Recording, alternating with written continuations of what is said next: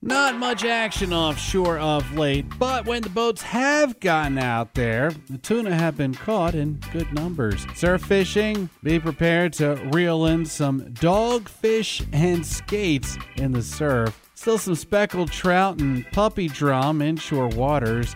A little further inland, crappie and perch have been reeled in in good numbers. In case you missed the news, Island Free Press reported North Carolina Marine Fisheries Commission has voted to close finger mullet fishing on Saturday and Sunday from January 1st to September 30th, and on Saturday, Sunday, and Monday from October 1st to December 31st, part of its updated preferred management plan for striped mullet. Also, it should be noted daily catch limits for commercial and recreational fishermen would also be instituted. That still faces further review, though. With your fishing update, I'm Jody O'Donnell.